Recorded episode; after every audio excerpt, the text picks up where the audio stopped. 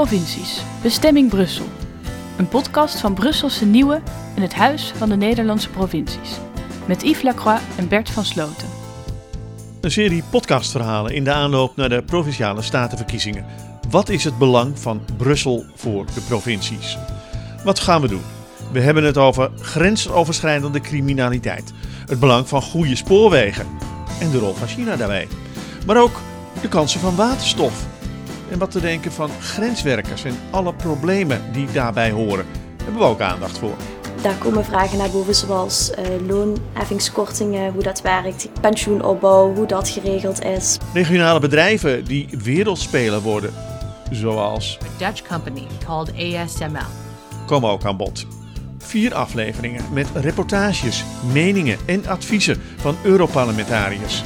En natuurlijk provinciale politici in debat over Europa. Brussel is denk ik voor ons minstens zo belangrijk en minstens zo interessant als Den Haag. Op 15 februari houden we in Brussel een spetterend verkiezingsdebat, waarmee we de campagne aftrappen.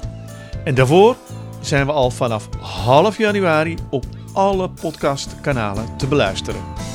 Provincies. Bestemming Brussel. Een podcast van Brusselse Nieuwe en het Huis van de Nederlandse Provincies. Met Yves Lacroix en Bert van Sloten.